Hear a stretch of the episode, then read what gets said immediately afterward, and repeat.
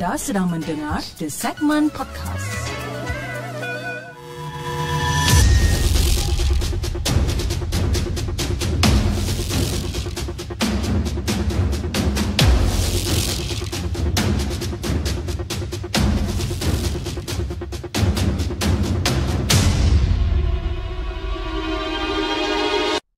أعوذ بالله من الشيطان الرجيم بسم الله الرحمن الرحيم. لو أنزلنا هذا القرآن على جبل لرأيته خاشعا متصدعا من خشية الله وتلك الأمثال نضربها للناس لعلهم يتفكرون. Sadaqallahul Azim.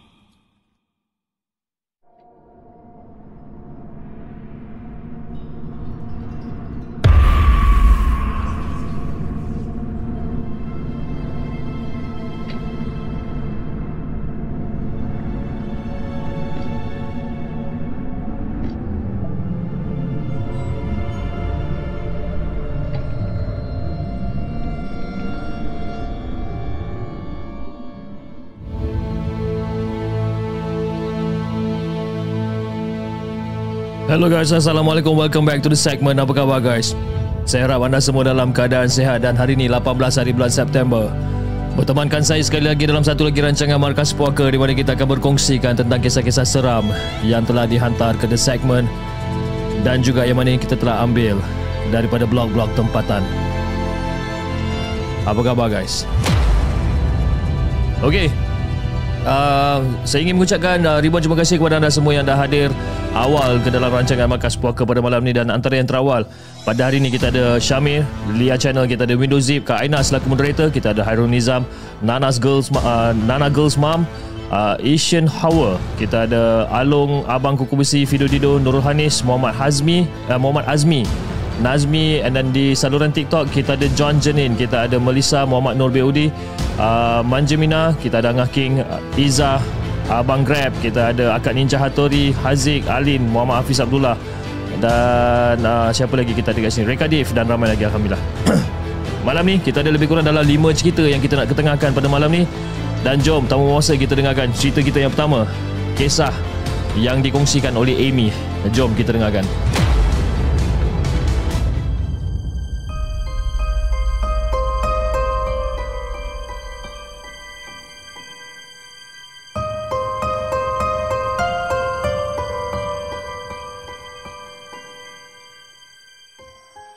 Adakah anda telah bersedia untuk mendengar kisah seram yang akan disampaikan oleh hos anda dalam Markas Puaka? Assalamualaikum Cip dan juga kepada semua penonton di segmen. Waalaikumsalam warahmatullahi. Okey Cip, saya ada kisah seram yang nak kongsikan kepada Cip dan juga kepada semua penonton-penonton Markas Puaka. Saya tak pasti sama ada kisah ni menyeramkan bagi Cip tapi bagi saya ini adalah satu kisah yang susah untuk saya lupakan. Jadi Fiz, kisah ni berlaku seingat saya sekitar pada tahun 2011 iaitu pada zaman saya belajar dekat college. College saya terletak dekat Petaling Jaya dan pada masa tu saya baru je semester yang pertama. Jadi saya tinggal dekat hostel yang disediakan oleh college tu iaitu dekat area kawasan Puchong. Jadi untuk pengetahuan Hafiz dan juga kepada semua penonton di segmen, hotel saya ni adalah dekat dalam kawasan kampung. Jadi kalau saya sebut Puchong Batu 14, saya rasa orang Puchong mesti tahu hostel pelajar college area kat situ. Jadi untuk pengetahuan Hafiz, hostel kita orang ni terdapat pelbagai kisah misteri yang pernah berlaku yang melibatkan pelajar-pelajar dekat situ. Jadi Fiz, hostel ni dia ada empat tingkat. Bercampur dengan pelajar perempuan. Dan pelajar perempuan tinggal dekat tingkat tiga dan empat. Manakala pelajar lelaki tinggal dekat tingkat satu dan juga tingkat dua. Jadi Fiz, pernah sekali tu terjadi satu histeria yang melibatkan sembilan orang pelajar perempuan. Tapi histeria ni dia berlaku dalam keadaan serentak. Serentak tau. Jadi keadaan masa tu memang tak terkawal lah. Memang tak terkawal sampaikan warden hostel terpaksa memanggil lebih kurang dalam 13 orang ustaz untuk merawat pelajar-pelajar perempuan yang kena histeria ni. Dan ustaz-ustaz tersebut pula adalah ustaz-ustaz yang tinggal dekat kampung tu. Okey Fiz, macam ni kisah, uh, kisah saya Fiz. Macam biasalah eh. Kehidupan pelajar bangun pagi siap-siap nak pergi kelas. Dan habis kelas mesti lebih kurang dalam waktu petang macam tu. Kadang-kadang kelas habis lewat petang.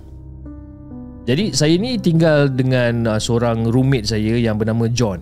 Eh, John, Black, Aan, Zarif dan juga Tashnim. Jadi bilik kita orang ni bilik dekat tingkat 2. Jadi pada waktu tu Fish, jam menunjukkan lebih kurang dalam pukul 9 malam tau. Jadi kawan saya yang si John ni dia pergi keluar untuk lepak dengan beberapa orang pelajar-pelajar sini lah. Ha, pergi keluar lepak. Jadi nak dijadikan cerita, lebih kurang dalam 30 minit lepas John turun bawah, tiba-tiba dia naik balik ke atas dan dia masuk dekat dalam bilik kita orang. Lepas tu salah seorang daripada kawan saya nama dia Tasnim ni, dia pun tanyalah dekat John, "Eh John, John, awal betul kau balik John? Kan takkan kejap sangat kau lepak?"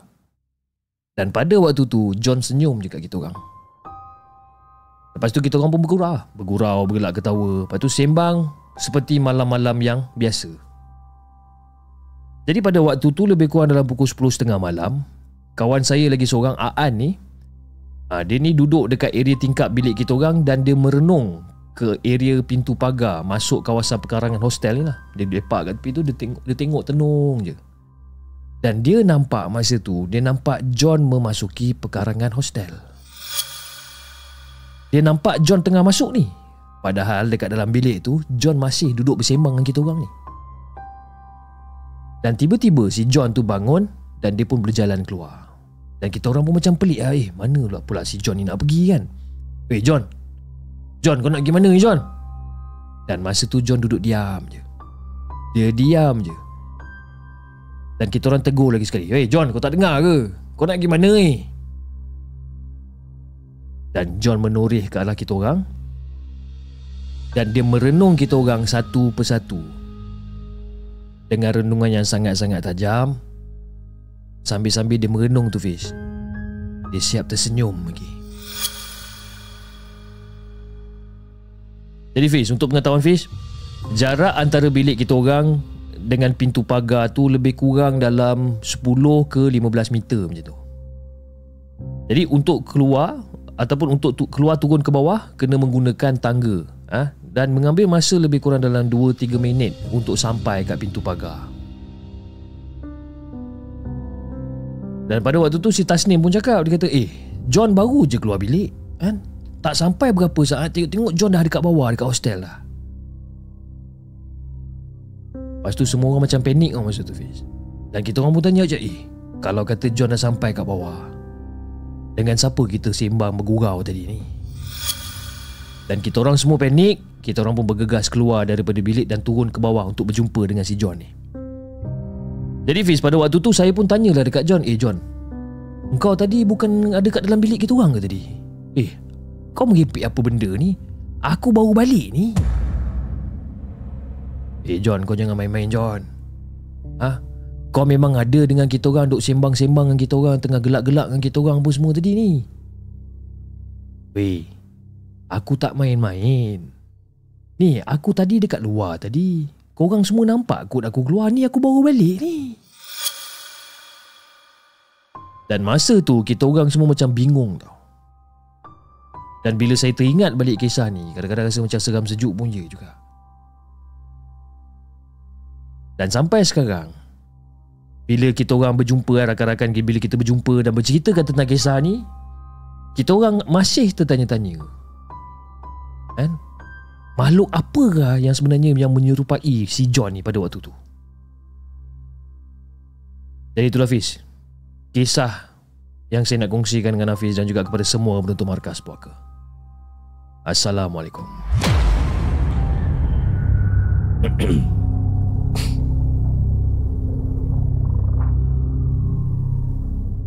Jangan ke mana-mana. Kami akan kembali selepas ini dengan lebih banyak kisah seram. Kisah yang pertama Kisah yang dikongsikan oleh Amy Jel Jelmaan Rumit ha, Macam saya selalu cakap kan eh? Kalau macam pocong Pontianak you know, Langsui dan sebagai penanggal ni Kita dah boleh tahu tau Rupa diorang ni macam mana Dan kita boleh lari lah eh, Kalau katalah kita jumpa pocong ke Pontianak ke kan Kita tengok muka diorang Kita dah tahu ni bukan manusia Dan kita boleh terus caw kan? Tapi kalau benda-benda yang Menyerupai ni ha, Bagi saya Benda ni antara yang paling seram lah. Sebabkan kita sendiri tak dapat nak bezakan sama ada itu adalah kawan kita ataupun itu adalah jelmaan ataupun benda yang menyerupai kawan kita ni kan? Ha, itu kita kena jaga-jaga sikit lah eh. Kalau kalau boleh kita buat password lah ha, dengan dia. Ok saya minta maaf guys eh. saya punya suara malam ni memang sangat teruk. So hopefully you guys boleh dengar cerita ni dengan sebaik mungkin lah. Ok jom kita dengarkan ataupun kita bacakan kisah kita yang kedua kisah yang dihantarkan oleh uh, Saiful. Jom kita dengarkan.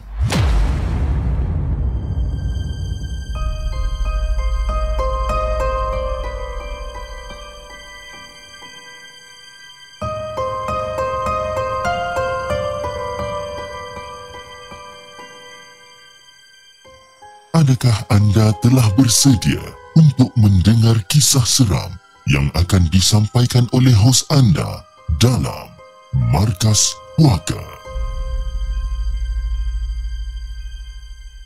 Assalamualaikum kepada Hafiz dan juga kepada semua penonton Markas Puaka. Waalaikumsalam warahmatullahi Okey Hafiz, kali ini aku nak kongsikan lagi sebuah kisah dari kenalan aku sendiri. Jadi untuk kisah kali ini seperti biasa, aku nak ingatkan bahawa untuk kita semua menghormati uh, perkongsian daripada member aku ni. Jangan kita terlalu serius ataupun taksub dengan apa yang bakal dikongsikan. Jadi aku harap kita semua dapatlah anggap cerita ni sebagai satu hiburan yang mendidik bagi kita sebenarnya. Okey Fiz, macam ni cerita dia. Jadi setelah aku bekerja, uh, setelah aku berhenti kerja dekat pasar raya tersebut sebagai seorang promoter Kemudian rezeki aku pula dapat bekerja dekat sebuah universiti yang, ter, uh, yang terkemuka dekat tanah air dekat sekitar Lembah Kelang. Dan selama 3 tahun jugalah aku berada dekat sana sampailah aku ditukarkan ke bahagian lain iaitu ke bahagian unit kemasukan. Jadi lazimnya seperti yang kita semua tahu, unit kemasukan ni banyak menguruskan hal ehwal pelajar seperti uruskan surat menyurat pelajar ni. Jadi Fiz, kisah dia ni bermula pada satu pagi di mana ada seorang rakan sekerja aku ni bermurah hati untuk belanja makan sarapan pagi untuk unit tersebut. Jadi dia pun letaklah satu persatu nasi lemak yang dibelinya dekat atas setiap meja di di dalam pejabat tu. Ha? Setiap meja ahli dekat dalam pejabat tu ada letak satu-satu dia letak. Dan masa tu pula aku dah sarapan dekat rumah. Jadi bila dia letakkan nasi lemak atas meja tu aku just letak tepi dululah. Kan?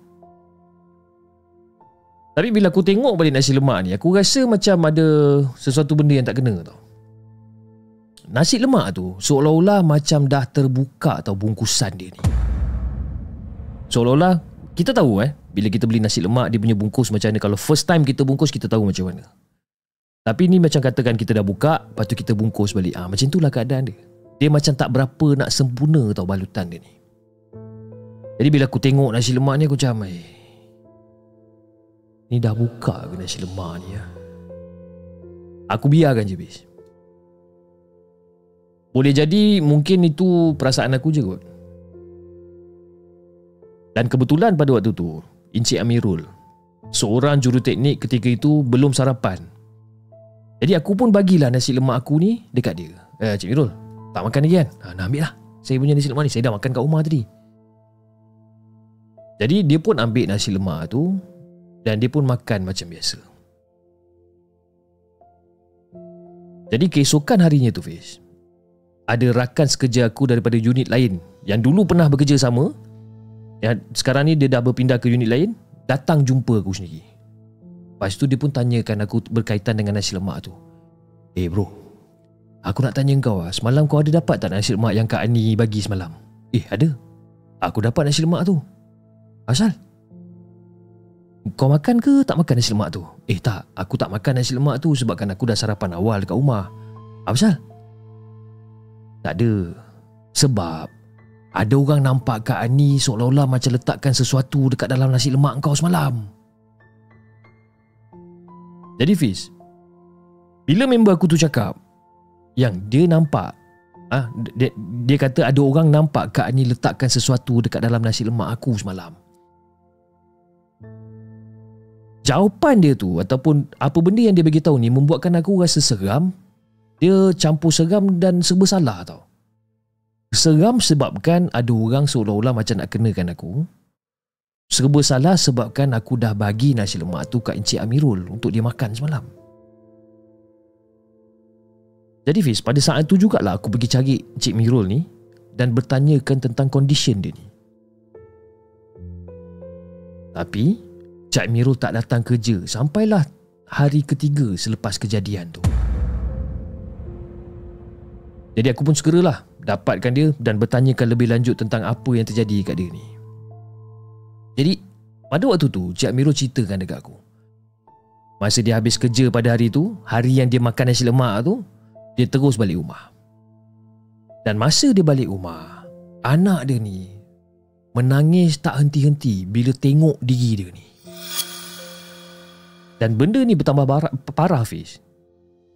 Bila dia dukung anak dia ni. Bila dia dukung anak dia ni Anak dia ni menangis macam kena histeria tau Bertambah kuat dia nangis Dan Cik Amirul ni hampir berputus asa untuk pujuk anak dia ni Dan pada ketika tu jugalah Cik Amirul dia kata dia dapat rasakan bahawa leher dia tu berat dan panas semacam Fiz. Dia urut malam tu Dia urut, urut, urut Masih rasa berat juga tapi semua benda tu dia tak ambil pusing sangat disebabkan keadaan anak dia tu lebih penting daripada keadaan dia. Jadi dia pun bawa lah anak dia pergi klinik untuk buat pemeriksaan. Pemeriksaan. Tapi hasilnya tak ada apa-apa bis. Semuanya okey, temperature okey, tak ada masalah. Jadi Cik Merul ni macam pelik tau. Sebabkan apa? Kalau katakanlah isteri dia yang dukung anak dia, anak dia okey. Tapi the moment anak dia tengok dia, ataupun dia dukung anak dia, anak dia akan menangis. Jadi, Cik Amirul masa tu putuskan untuk bawa bertemu dengan seorang ustaz yang mahir dalam rawatan Islam. Dan daripada situlah terjawab segala persoalan tu, bis. Jadi menurut pada kata ustaz tu, pada leher Encik Mirul masa tu terdapat ada seorang budak kecil yang bertenggek, bis. Itu disebabkan leher dia jadi berat, jadi panas. Dan kerana tu jugalah Anak Cik Mirul ni sentiasa menangis bila tengok diri dia ni Bayangkan Fiz, budak kecil ha? Budak kecil tengok bapak dia sendiri tapi menangis-nangis Dan menurut pada kata ustaz tu Budak kecil yang bertenggek dekat atas leher Cik Mirul ni Budak tu seperti watak dalam cerita Ju-On ha. Tak pakai baju Seluar pendek Semuanya putih Mata hitam Jadi Fiz, setelah aku tahu tentang apa yang terjadi pada Encik Mirul selama 3 hari itu, aku pun ceritalah hal sebenar dekat dekat Encik Mirul ni, kan? Dan aku pun turut minta maaf juga dengan Encik Mirul disebabkan aku rasa bersalah lah, kan? Walaupun bukan salah aku, tapi aku rasa bersalah juga. Kalau katakanlah aku tak bagi nasi lemak tu pada dia, mesti benda ni tak jadi dengan dia. Jadi Fiz, dalam masa yang sama juga aku turut bersyukur disebabkan Allah masih lagi lindungi aku ni. Cuma aku kesian sangatlah dengan Cik Mirul ni. Selang beberapa hari lepas tu jadi pula kes lain. Dan kali ni ianya terjadi dalam ru- rumah keluarga aku pula. Jadi Fiz, ruang tamu rumah tu dekat tengahnya tu ada sebuah permainan uh, permaid, permaidani yang terbentang. Cantik tau, kapet ni memang cantik. Jadi aku dengan mak aku kerap lah aku hulu hilir dalam rumah ni dan memijak dekat atas kapet tu tanpa apa-apa hal yang pelik dan juga yang yang yang mencurigakan. Kan? Jalan macam biasalah dekat dalam rumah, pergi depan, belakang, depan, belakang, lalu atas kapet dan sebagainya. Sampailah abah aku balik daripada surau. Dan dia ternampak ada sebatang jarum peniti dekat atas kapet tu Fiz. Dia nampak. Lepas tu abah pun tanya, Saiful. Ini jarum kan? Jarum peniti ni kan? Cuma tanya mak kamu ni, ni dia punya ke? Dan pada waktu tu aku macam garuk kepala tu biar macam eh. Ah, jap tanya mak. Aku dapatkan mak dan tanya pada mak, mak kata bukan. Dan mak aku ni pula bukan menjahit pun. Jadi wajah abah masa tu dia macam berkerut sikit. Barangkali pelik dengan kehadiran jarum tersebut. Jadi dia pun peganglah jarum tu selaras dengan muka dia ni Sambil-sambil tu terkumat kamit mulut dia membacakan sesuatu Fiz. Dan masa dia tengah pegang jarum ni Dia tengah bacakan sesuatu ni ha? Serta merta jarum tu patah. Bukan dia yang patahkan eh? Jarum tu serta merta pak, patah. Dan dia pun pergi buang jarum tu menerusi tingkap rumah Dan Abah pun ada pesan masa tu. Ha, Ni Abah nak pesan Solat tu jangan sekali-kali tinggal Kita jaga hak Allah Dia akan jaga kita Meskipun ada yang buat ada yang buat benda yang tak baik dekat kita, selama mana kita jaga solat, dia akan lindungi kita. Itu pesan abah. Dan Alhamdulillah setelah 5 bulan aku bekerja dekat unit kemasukan, akhirnya aku pun dipindahkanlah ke unit kewangan pula. Lain orang, lain ujian dia Fiz. Dan lain juga pengalaman dia. Tapi semua tu memberikan aku hikmah dan juga pengajaran lah ha, buat kita semua sebagai makhluknya dekat muka bumi. Macam tu jugalah. Sama seperti kenalan aku ni.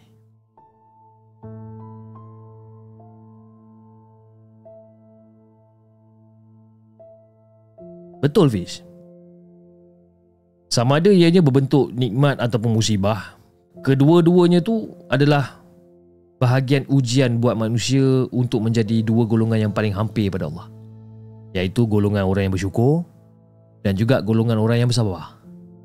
Kedua-dua golongan ni punya kunci yang paling ampuh untuk memastikan mereka terus kekal sebagai golongan bersyukur dan juga bersabar iaitu solat. Dan pernah seorang sahabat aku berpesan kata, "Eh, kita jaga solat. Jaga solat insya-Allah solat eh insya-Allah solat pun akan jaga kita juga." Dalam erti kata lain Fiz, kita jaga hak Allah dan dia akan jaga setiap hak kita ni.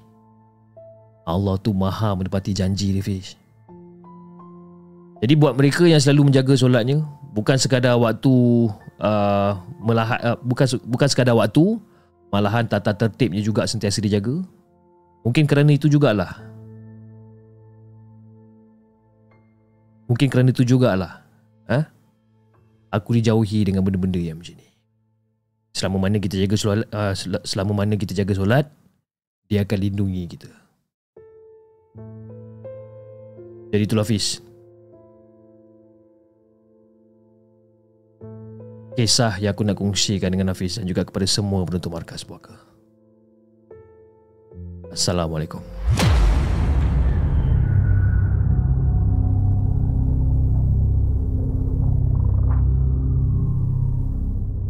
Jangan ke mana-mana.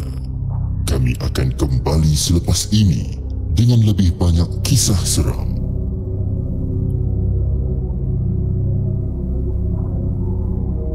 Kisah yang kedua Kisah yang dikongsikan oleh Saiful Dengan kisah dia yang berjudul, yang, yang berjudul Berat di leher terima kasih kepada semua yang masih uh, setia menonton rancangan Markas Puaka pada malam ni. Kita ada uh, penonton-penonton yang baru hadir. Kak Umi pun ada, OG, kita ada siapa lagi?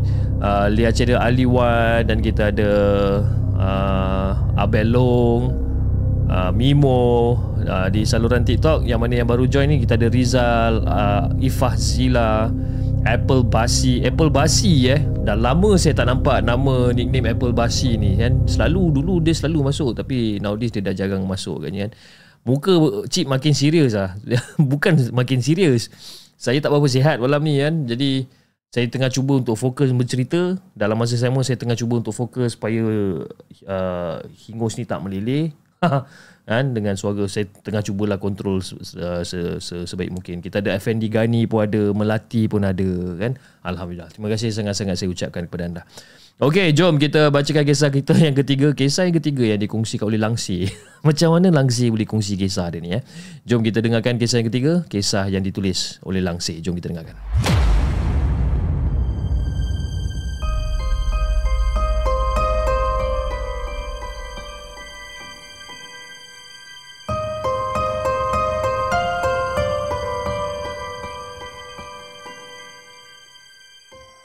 Adakah anda telah bersedia untuk mendengar kisah seram yang akan disampaikan oleh hos anda dalam Markas Puaka?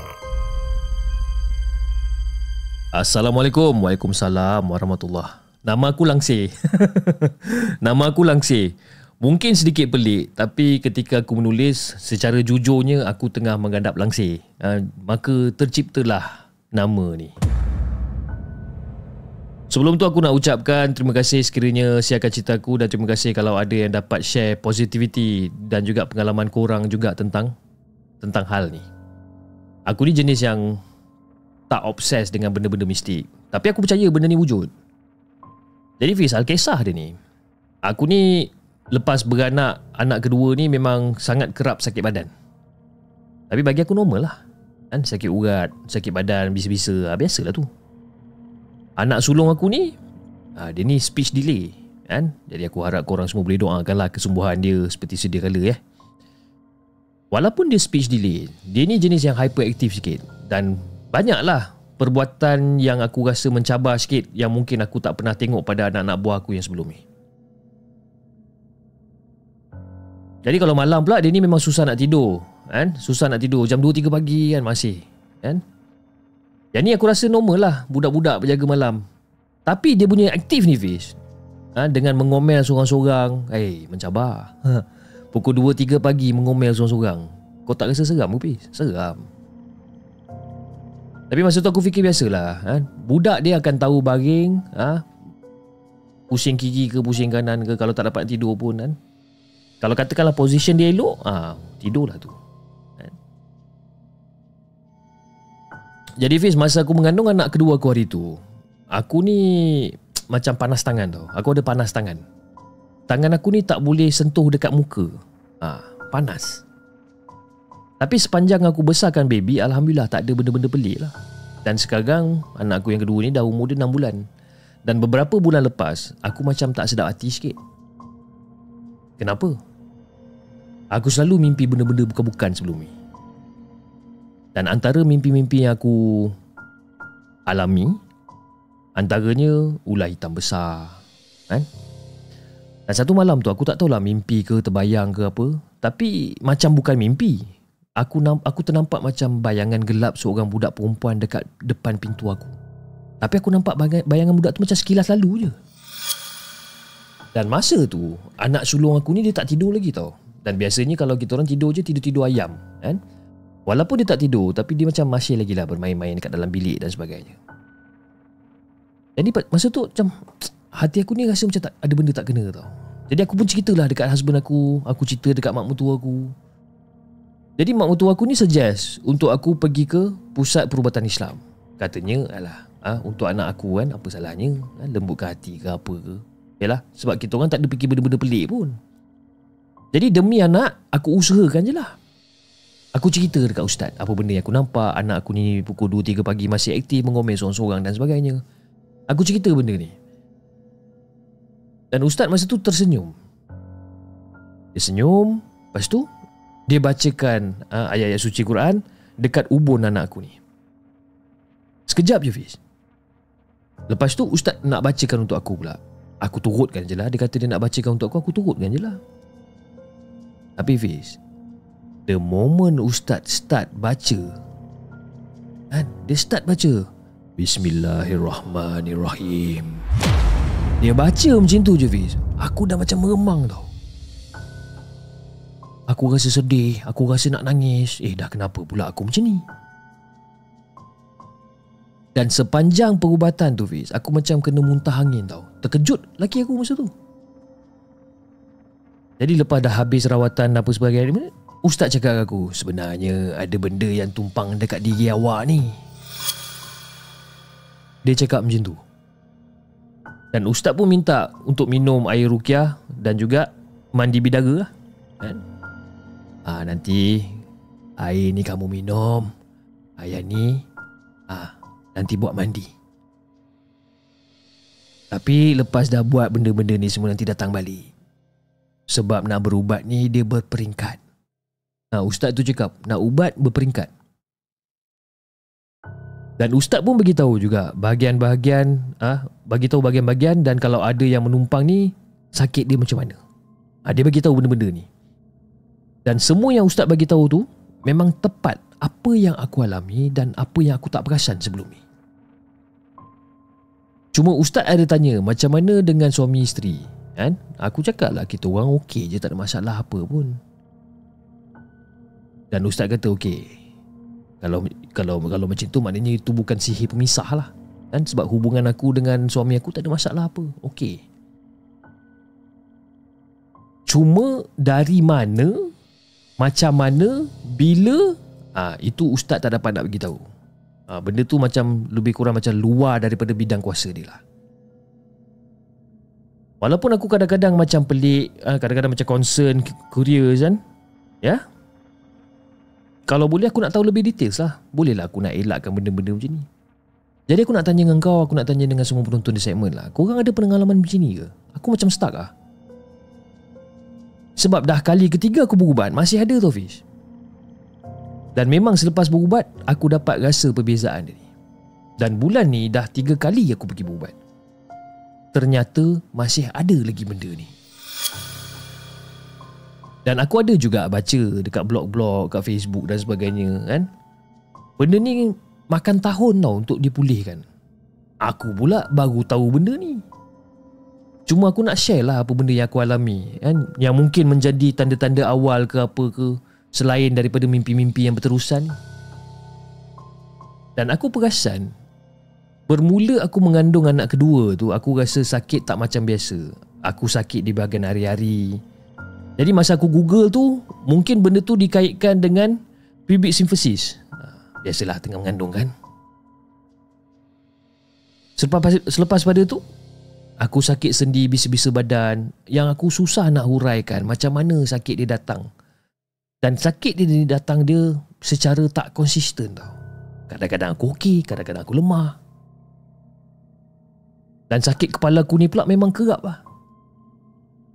Jadi sepanjang aku sakit kepala ni, apa yang aku fikir ialah migraine lah apa lagi. Tapi satu benda, aku ni jadi macam cepat marah. Serba tak kena berserabut. Padahal aku pentingkan solat. Walaupun masih lagi dalam usaha menyempurnakan solat daripada segi awal waktu dan juga kekusyukan, aku masih pentingkan solat. Jadi lepas bersalin pula, lutut aku sekejap sakit, sekejap tak. Tapi sakit dia tu kan, sakit dia tu macam dicucuk jarum tau. Lepas tu, selepas aku buat, ah, selepas aku berubat kali ketiga dengan cara berbeza sikit daripada ustaz yang pertama dekat tempat yang sama ni, aku impress Disebabkan lutut aku ringan Sakit dekat bahagian hari-hari Yang aku ingatkan tulang pelvik tu pun lega. Kalau tak Fiz Aku nak bangun pun ambil masa tau. Kadang-kadang sampai mengesut lah Fiz. Kan Tapi seminggu selepas berubat ha, Memanglah lega badan aku kan, Rasa ringan dan sebagainya Lepas tu jadi balik Dan aku tak pernah terfikir Tentang hal-hal mistik macam ni tau Aku google tanda-tanda ha, cari sedikit perihal yang macam yang macam aku, apa apa benda yang aku alami ni. Aku masih tak jumpa jawapan. Tapi aku berserah ke Allah je lah Sebab Allah ni maha penyembuh ha? Aku berserah kat dia Sambil-sambil tu aku berusaha jugalah Dan setakat ni ha? Setakat aku tengah, mentul, apa, tengah menuliskan cerita kat kau ni Fiz Aku macam masih tak dapat lagi quality sleep ha? Sebab aku sentiasa bermimpi benda-benda pelik Dan juga yang menakutkan Dan apa yang aku perasan Setiap kali aku mimpi Aku mesti terjaga tepat pada pukul 3 pagi. Kadang-kadang aku terasa macam ada dengar suara-suara halus. Sekarang ni, kalau katakan aku macam nak marah, aku beristighfar je. Ikhtiar mana yang perlu. Kalau waktu tak larat, ah, memang aku baring je lah. Dan sekarang aku masih berusaha ikhtiar cari eh, cari berubat dekat perubatan Islam dan juga amalkan zikir, doa dan juga bacaan-bacaan ayat Quran. Harap-harap boleh sembuh lah eh. Jadi itu je lah pengalaman yang aku nak kongsikan dengan Hafiz dan juga kepada semua penonton markas puaka. Assalamualaikum.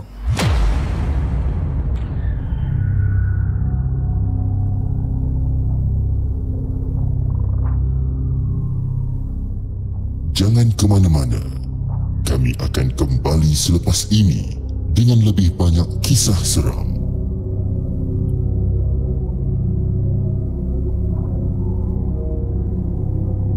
Itu guys kisah yang dikongsikan oleh Langsir dengan kisah yang berjudul Jin Tumpang. Uh, kita ada tak penonton yang bernama Aziris dekat sini? Saya baru perasan anda punya punya mesej dekat chat tadi. Kata cerita saya bila cerita cik kan rasa macam dispuputirikan pula. Alamak, jangan macam tu. Aziris, Aziris, Aziris hantar email tu bila eh? Cuba bagi tahu. Kalau kalau tak, saya cadangkan sebab mungkin saya takut saya takut saya terlepas pandang eh. Saya takut saya terlepas pandang je sebab kadang-kadang kita dapat email banyak kan takut ada email-email yang dah ditolak ke bawah dan ada yang mungkin masuk dalam spam box dan sebagainya. You know, at some certain time mungkin saya akan terlepas. Tapi saya cadangkan lah, eh, saya cadangkan untuk Aziris kalau anda masih lagi menonton rancangan Markas Puaka sekarang, why not you uh, resend, uh, resend baik, eh resend baik pula dah, resend balik dan insyaallah uh, saya akan cuba untuk uh, apa ni untuk untuk monitor saya punya inbox ni dan uh, kita tengok sama ada ada ke tak ada okay, kejap bagi saya check kejap eh saya saya saya saya saya, saya, saya check sekarang kejap eh kejap tau Aziris eh. Saya rasa awak pakai nama Aziris lah eh. Aziris. Uh, tak ada. Sekejap saya cari dekat spam box. Spam box. Uh, Mia. Mia from iPhone 15 bukan. Ruben lah. Tak ada. Tak ada. Dekat spam box pun tak ada. Dekat inbox saya tak sure sama ada ada ke tak. Mungkin ada. Apa email dia? kan? Uh, tak apa uh, Aziris kalau anda senang sedang menonton uh, mungkin anda boleh resend balik eh, resend balik kat saya dan insyaAllah kita akan cuba untuk ambil cerita awak dan kita akan masukkan dalam queue dan mungkin kita akan tarikkan queue anda ke atas ke apa kan saya minta maaf sangat-sangat eh tolong jangan marah saya eh Aziris saya tahu anda mungkin dah lama tunggu uh, minta maaf sangat-sangat ok jom Kita bacakan kisah kita yang keempat. Oh, kisah yang keempat nama dia pun saya nak baca nama dia pun saya takut. Kisah yang dikongsikan oleh perempuan gila.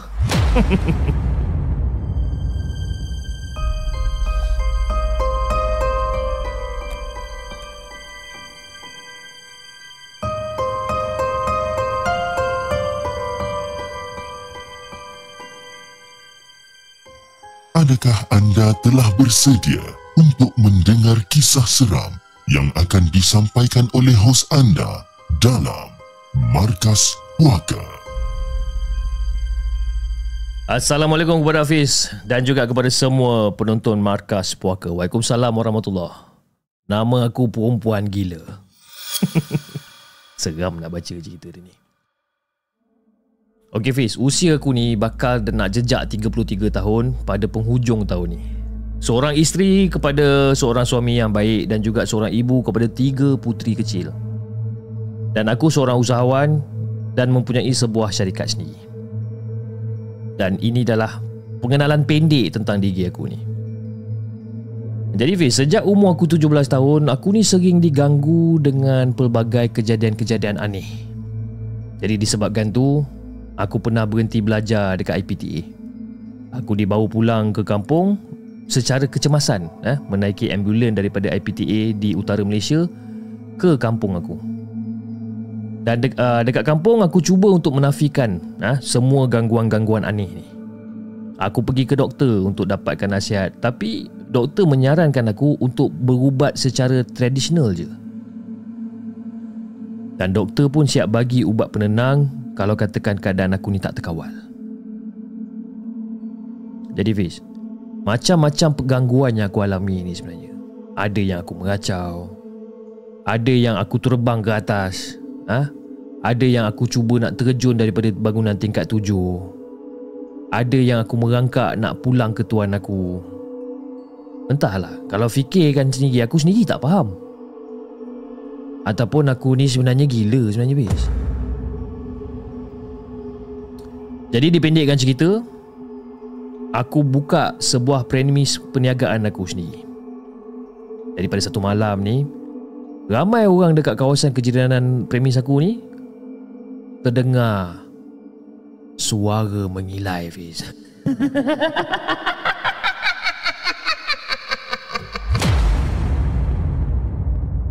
Dan diorang cakap Diorang dengar suara ni datangnya daripada premis aku Aku tak dengar benda ni. Jiran aku dan juga pelanggan aku je yang dengar.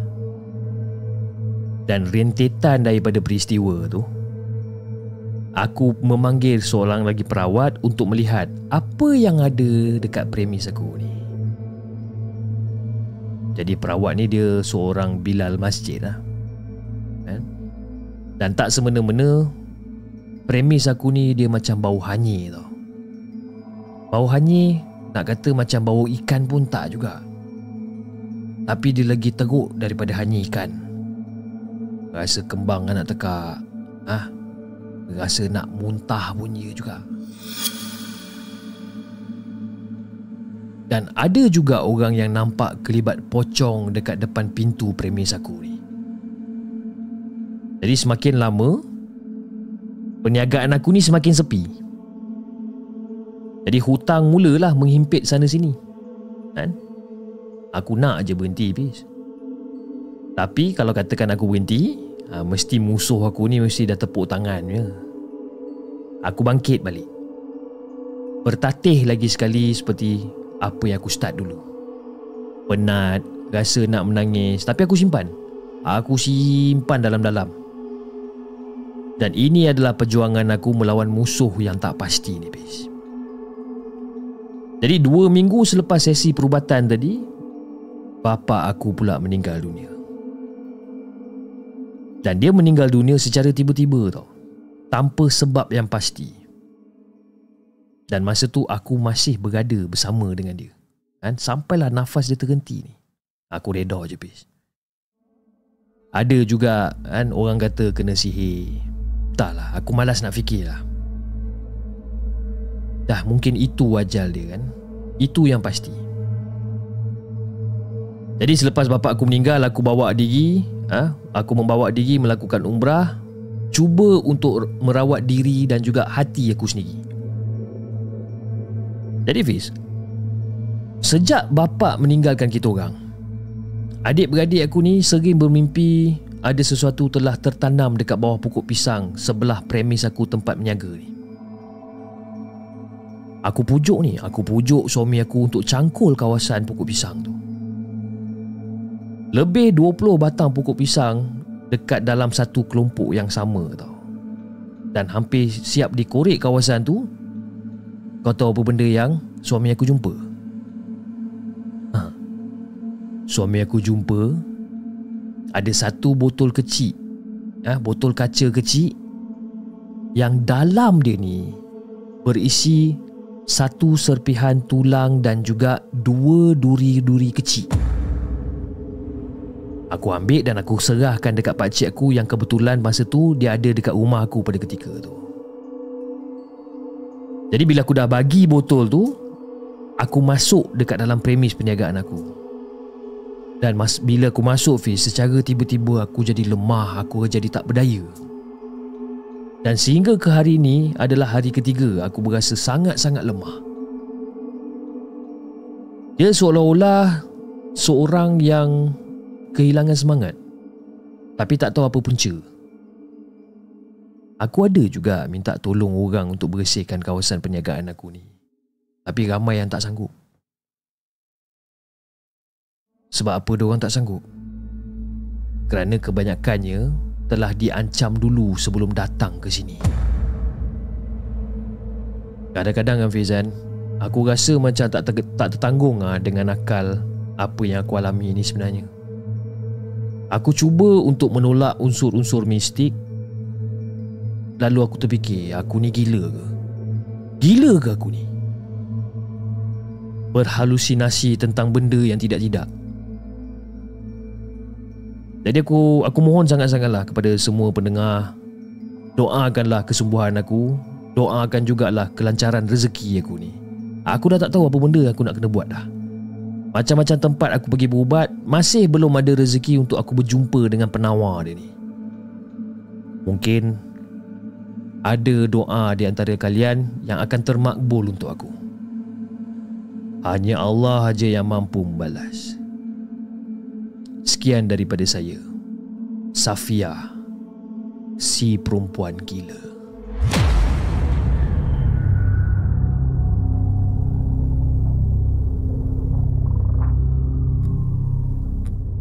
Jangan ke mana-mana. Kami akan kembali selepas ini dengan lebih banyak kisah seram.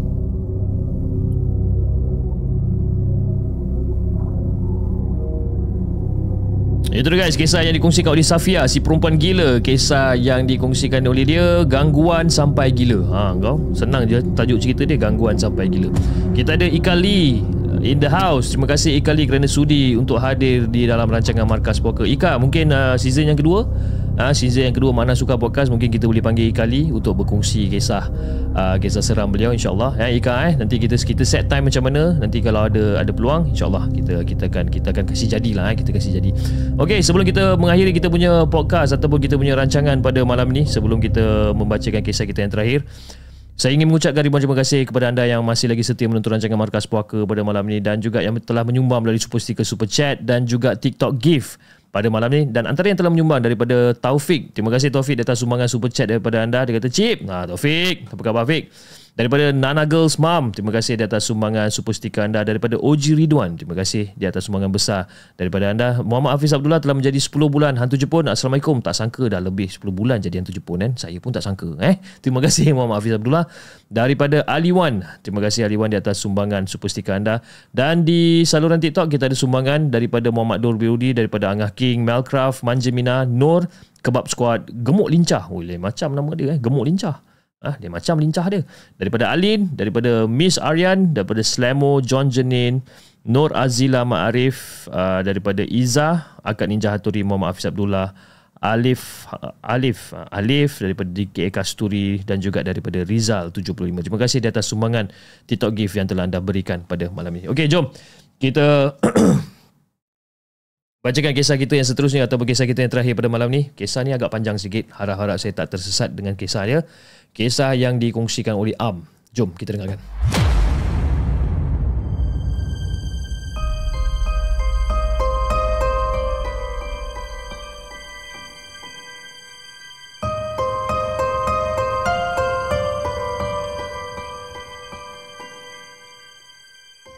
Adakah anda telah bersedia untuk mendengar kisah seram yang akan disampaikan oleh hos anda dalam Markas Puaka?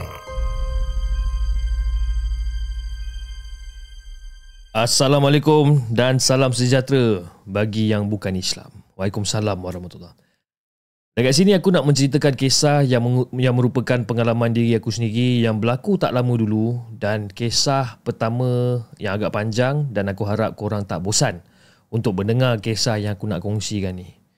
Jadi tanpa melengah, jom aku nak kongsikan kisah ni.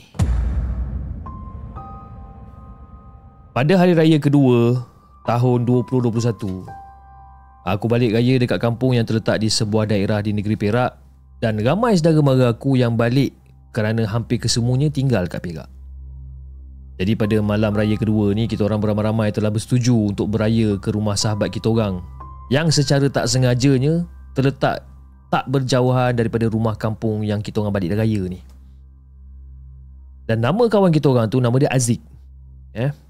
Jadi setelah selesai solat maghrib, kita orang pun mulalah berjalan kaki ke rumah Aziz kerana rumah dia sekitar lebih kurang dalam 150 ke 200 meter je lah jarak dia ni. Tapi sebelum sampai dekat rumah Aziz, kita orang perlu berjalan di sebatang jalan tar yang kiri kanannya adalah kelapa sawit. Sepanjang 60 meter ke 100 meter macam tu. Tapi mungkin korang fikir ianya adalah sebuah jalan normal yang biasa tapi tak. Kita orang perlu menempuhi jalan tu secara gelap yang teramat ni seolah-olah macam korang jalan sambil tutup mata. Ha, macam tu gelap dia. Memang korang takkan nampak apa-apa dan nasib lah. Ha? Kalau jalan tu berlubang ke apa ke, kira nasib lah. Tapi nasib baik juga yang jalan tu adalah jalan lurus je. Dia tak ada simpang. Dia jalan straight je. Jadi bila sampai je dekat lampu jalan yang terakhir ni, sebelum masuk ke jalan gelap gelita yang tanpa sebarang lampu ni, aku terfikir satu idea yang agak gila pada ketika tu. Iaitu, kita orang perlu lalu jalan tu seorang demi seorang tanpa menggunakan sebarang lampu ataupun mana-mana sumber cahaya. Ha, aku siap bagi idea gila ni kat orang. Dan waktu tu ada beberapa saudara aku yang tak setuju dengan idea aku ni tapi dia orang setuju juga. Sebab apa dia orang setuju? Aku cakap macam ni kat dia orang. Ha, siapa yang tak nak dan tak boleh tu sebenarnya pengecut, ha, bukan lelaki. Aku seolah-olah macam mencabar dia orang ah. Kan? Jadi diorang pun bersetuju Tapi diorang bersetuju dalam keadaannya agak marah Dan tujuan kedua aku adalah untuk menyakat si Yun ni ha? Yun ni dia inilah saudara aku yang paling penakut Dan senang cerita dia kalau tidur ha? Tidur pun dia buka lampu Dan kalau katakanlah rumah blackout ke apa Dia ni boleh jadi separuh gila kat dalam bilik tu ha? Punya penakut punya level dia ni Kan?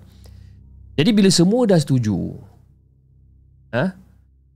Dia dah mula rasa takut Si Yun ni dah mula rasa takut Dah macam gelisah Mana taknya ha? Mungkin Itu akan jadi perkara yang paling buruk Dalam hidup dia kan?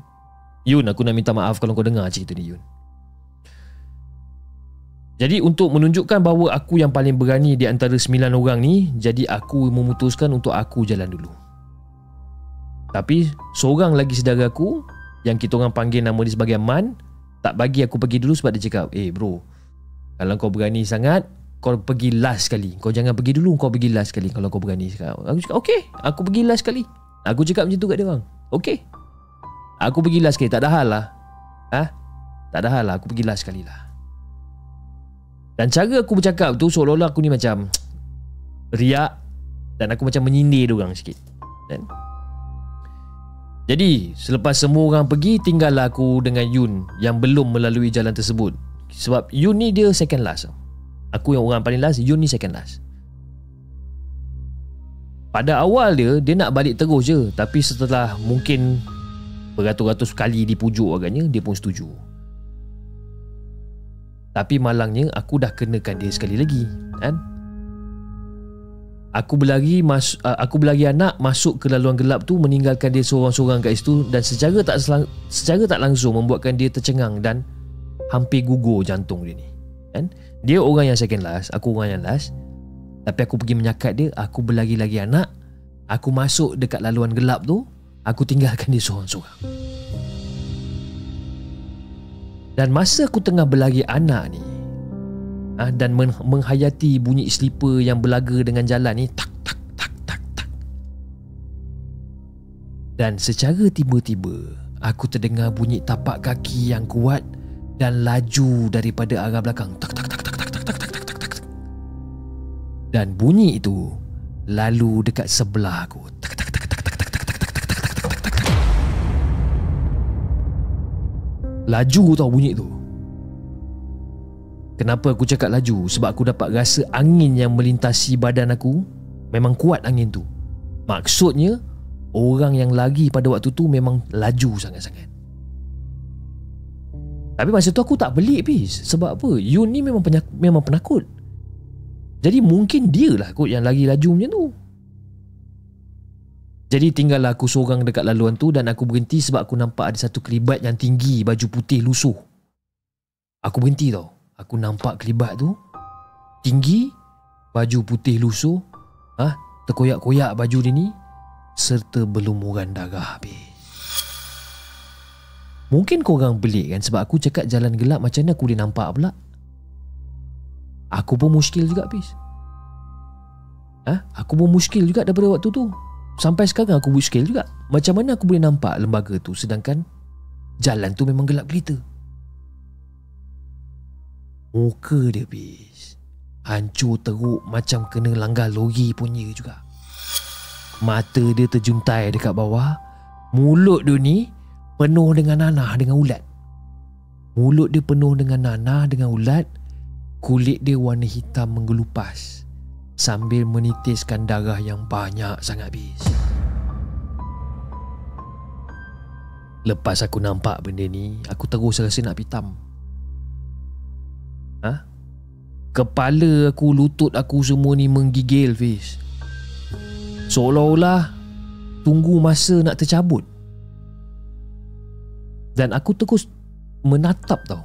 Menatap lembaga tersebut Lebih kurang dalam 5-10 saat macam tu Sebelum lembaga tu terbang dekat atas, uh, dekat atas aku Yang membuatkan aku menjerit dan lagi lebih laju daripada yang sepatutnya.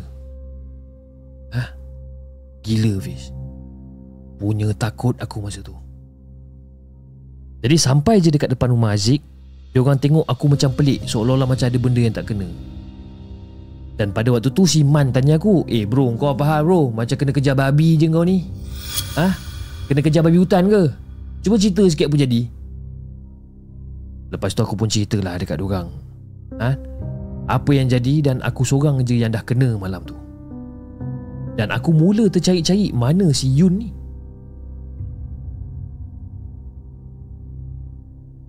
Yang lagi terkejut Fish Dia orang cakap Budak member-member aku Saudara-saudara aku ni cakap Aku seorang je yang orang terakhir pada malam tu yang lalu jalan tersebut. Bermakna si Yun tu memang tak lalu jalan tu pun. Kalau katakan Yun tak lalu jalan tu Siapa yang lalu sebelah aku jadi? Makhluk halus ke? Allah je yang tahu Fiz. Jadi kita orang pun berbual lah guys tu Berbual-bual lah. Bila dah dia, keadaan dah reda ha, kita orang pun berbual-bual makan kuih dekat rumah Aziz kan? Dan dia orang pun bantulah aku untuk tenangkan diri aku ni. Jadi pada waktu tu lepas dah settle semua kita orang pun minta diri untuk pulang kan? Duit raya pun kita orang minta sebenarnya masa tu. Jadi lalu je jalan yang gelap tadi tu aku dah mula rasa takut aku dah mula rasa trauma dengan apa yang berlaku berpuluh-puluh minit yang lalu. Jadi disebabkan tu Sedara aku berkumpul dekat sekeliling aku Dan kiranya aku dekat dekat tengah-tengah lah. Ha, Diorang kumpul Aku kat tengah-tengah dekat antara diorang ni. Dan berjalan keluar daripada laluan tu Dan Alhamdulillah tak ada apa yang berlaku pun. Alhamdulillah. Jadi bila sampai je kat rumah Aku tengok si Yun ni Tengah santai tengok TV sambil makan kuih raya. Aku yang daripada tadi duduk muskil Terus panggil dekat dia Datang dekat dia Kan? Dan aku tanyalah dekat dia tentang hal tadi Rupa-rupanya si Yun ni dah kena dulu sebelum aku kan? Dia dah kena dulu sebelum aku Lepas aku tanya kat Yun Eh kau pergi mana? Lepas tu si Yun ni cakap Eh sebenarnya kan lepas kau lagi tu Aku lagi sekali sebab aku dah nak nangis dah waktu tu Tapi tapi masa aku lagi Baru 2-3 langkah aku berlari ni Ada satu benda pakai baju warna putih Terbang daripada tempat gelap tu menghala ke arah aku Aku pun apa lagi cabut lagi balik rumah lah Aku memang tak tunggu Memang aku tak follow korang. Kau masa tu kau dah menganjing aku Kau dah lagi dulu Aku follow belakang kau Dua tiga tapak belakang kau. Aku berlagi Aku berhenti sebab kenapa Aku nampak ada benda putih terbang ke arah aku. Ha, Macam tu lah Fil Lebih kurang lah macam tu dia cakap. Jadi dekat sini aku dah nampak dah Silap kita orang berdua ni Iaitu Aku terlebih cakap besar dan bongkak Manakala si Yun ni pula terlebih takut Dan juga Makhluk halus ni memang suka untuk menyakat dua golongan ni. Golongan orang yang cakap besar, golongan yang penakut. Makhluk halus memang suka bis. Jadi apabila cerita ni disampaikan, apabila cerita ni sampai dekat telinga mak dengan juga makcik-makcik aku, ha, yang berada dekat dapur pada ketika tu sebenarnya jalan yang kita orang lalu malam tu dulunya tu ada seorang perempuan yang mati akibat disondol babi hutan dekat jalan tu pada waktu malam dan perempuan tersebut meninggal dekat tempat kejadian dan dekat hujung jalan tersebut tu juga sebenarnya ada satu rumah dan rumah tu ada membela hantu raya.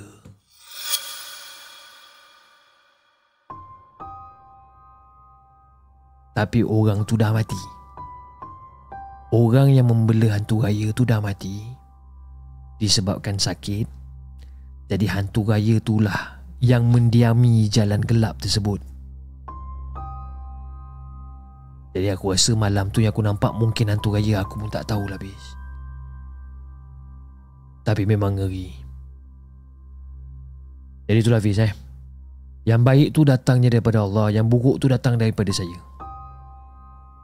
Sekian saja daripada saya untuk kisah kali ini. Assalamualaikum.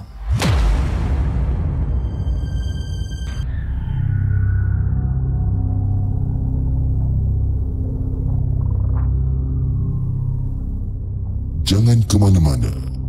Kami akan kembali selepas ini dengan lebih banyak kisah seram.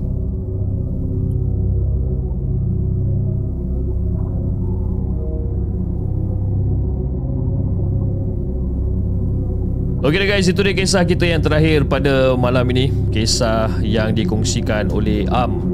Kisah yang diberi jodoh ataupun title kisah dia Hantu Raya ataupun jembalang. Wah, seram eh. Okey, uh, again saya ingin mengucapkan ribuan terima kasih kepada anda yang masih lagi setia menonton rancangan Markas Puaka dan juga daripada saya ingin mengucapkan ribuan terima kasih kepada pihak thechapal.com ataupun The Chapal kerana sudi untuk uh, sponsor uh, kerusi uh, Black Gold Edition ataupun Black Gold Nariah Edition uh, iaitu kerusi gaming uh, terbaru daripada The Chapal. And kalau anda nak tahu Uh, The Chapal sekarang tengah buat promosi. Okey, harga sebenarnya adalah RM1398 tapi daripada 15 hari bulan uh, 15 hari bulan September sehingga ke 22 hari bulan September dia membuat 5 uh, 50% diskaun iaitu 699. Jadi kepada anda yang uh, uh, rasa-rasa macam nak invest sedikit duit untuk membeli uh, kerusi yang selesa ni Okey, pergi ke website www.thechapal.com dan buat pembelian dari sana. Okey, jadi sebelum kita mengakhiri kita punya uh, show pada malam ni, saya ingin kongsikan video kepada anda. Uh, video berkenaan dengan unboxing The Chapal. Okey, jadi kepada anda di saluran TikTok, jangan lupa tap-tap love dan follow akaun Markas Puaka. Dan anda di saluran YouTube, jangan lupa like, share dan subscribe channel The Segment. Dan insyaAllah kita akan jumpa lagi on the next coming episode. Assalamualaikum. Guys, hari ni Uh, saya nak bercerita sikit tentang barang yang saya dapat ni. Okey. Barang ni diberi ataupun disponsor oleh The Chapal. Okey, dah selawat ke hari ni? Ha? Okey, itu tagline dia lah eh. Barang ni yang diorang hantar ni, diorang akan launch diorang punya uh, produk by 15 hari bulan September dan kalau kalau kalau ikutkan dia akan ada 50% discount lah daripada 15 hari bulan September tu sampai 22 September okey. So barang ni is basically ergonomic chair Okay, ergonomic chair black gold nariah. Ha, jadi hari ni saya nak kongsi dengan anda semua apa benda yang diorang bagi kat dalam ni dan jom kita unbox sama-sama barang ni. Let's go. Basically kalau kat sini kita tengok eh, dia punya dia punya net weight dia lebih kurang dalam 21.5 kilo. Alright. So ini adalah measurement dia 80 times 72 times 32. Okay. Jom kita unbox bismillahirrahmanirrahim. Jangan ada yang terkoyak sudah lagi eh. Okey. Ah. Ni kalau kita nak buat unboxing kat dalam rumah susah.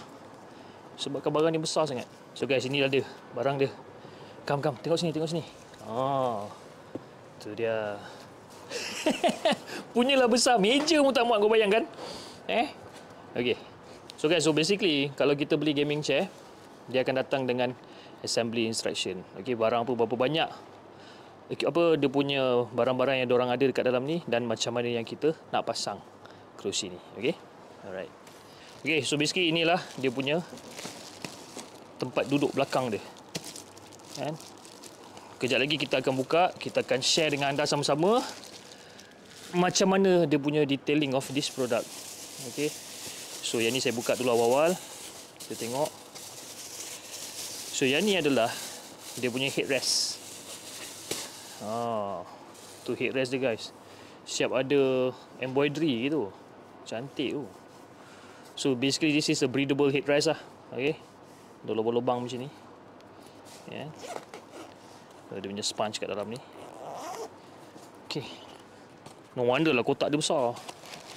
So ini kaki dia. Ada lima bintang ni kaki. Letak sini dulu. So yang tadi, yang saya cakapkan tadi tu adalah headrest. Ataupun dia punya head cushion dia. So yang ni is backrest bahagian belakang. Okay.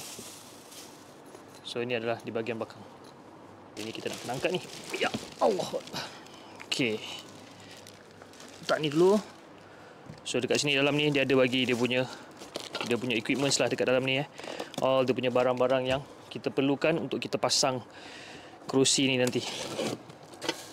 Dia ada dia punya tempat adjuster dia.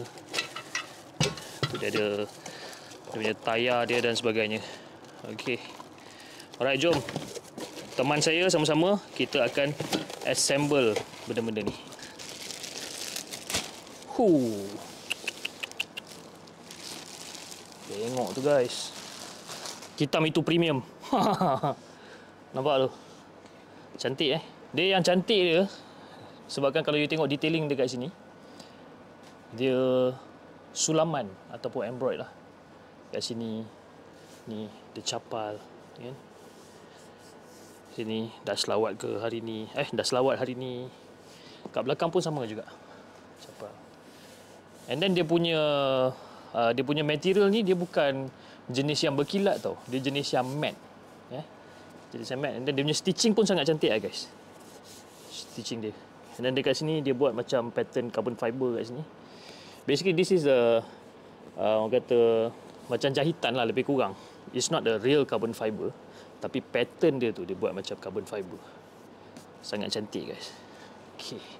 Oh, one thing about Capal punya produk ni eh. Daripada topi, bini, eh, mostly kebanyakannya yang warna hitam yang diorang buat eh, yang kalau tak silap saya yang Naria punya edition ni lah. Very very nice. So if you guys tengok kat sini, kalau you tengok eh kalau kalau kita boleh zoom sikit kat sini, setengah-setengah gaming chair yang lain, benda ni adalah plastik tau. Tapi yang ni dia more like macam a soft uh, cushion lebih kurang kan? A soft sponge kat sini. So of course dia akan memberikan lebih keselesaan lah dekat sini. Alright guys. Tanpa masa jom. Teman saya kita assemble the Chapal Ergonomic Chair Black Gold Nariah punya series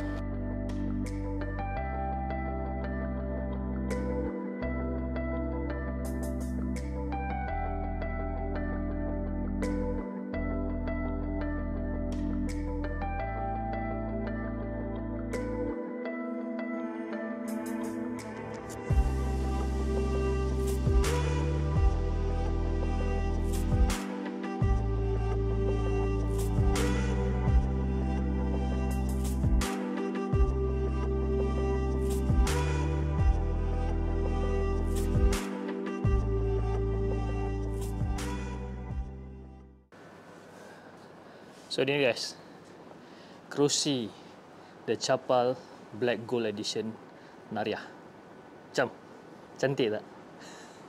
Style eh? The best part buat kerusi ni eh Macam biasalah kerusi Kita boleh naik turun Okay And then kita boleh tolak ke belakang Kan? Dia ada Belakang ni dan you boleh You boleh lock kat sini Kan? The moment you guys lock Dia akan lock kat belakang lah Kan? Pisuan kat tepi ni Boleh turun naik macam biasa. Dan Yang ni. Ha, Boleh tolak ke depan Tolak ke belakang. Depends lah Kita punya komputer kan. Depan. Yang ni yang best Selesa. Silat-silat tidur ni. Ha? Sambil-sambil buat live Tidur. Eh? So ini ada guys Kerusi ergonomic chair Black Gold Naria daripada The Chapal. Terima kasih kepada pihak The Chapal kerana sudi untuk sponsor The Segment, sebuah gaming chair yang terbaru daripada The Chapal. Kepada sesiapa yang ingin memiliki kerusi gaming chair daripada The Chapal ni, Sekarang ni diorang tengah ada promotion 50% diskaun daripada 15 sampai 22 hari bulan September. Korang boleh beli di uh, website mereka di www.jentapa.com ataupun korang boleh contact ejen-ejen yang berhampiran dengan anda. Harga retail dia 1398 tapi sekarang daripada 15 sampai 22 hari bulan 50% diskaun 699 korang boleh dapatkan. Alright, jangan lupa dapatkan. Saya akan tinggalkan link di bawah. Okay? Okey guys, saya rasa itu saja untuk hari ini dan terima kasih lagi sekali saya ingin mengucapkan kepada pihak The Chapal kerana sudi untuk berikan saya ergonomic chair Black Gold Nariah Edition uh, kepada The Segment. Alright, semoga kita berjumpa lagi on the next coming episode. Assalamualaikum.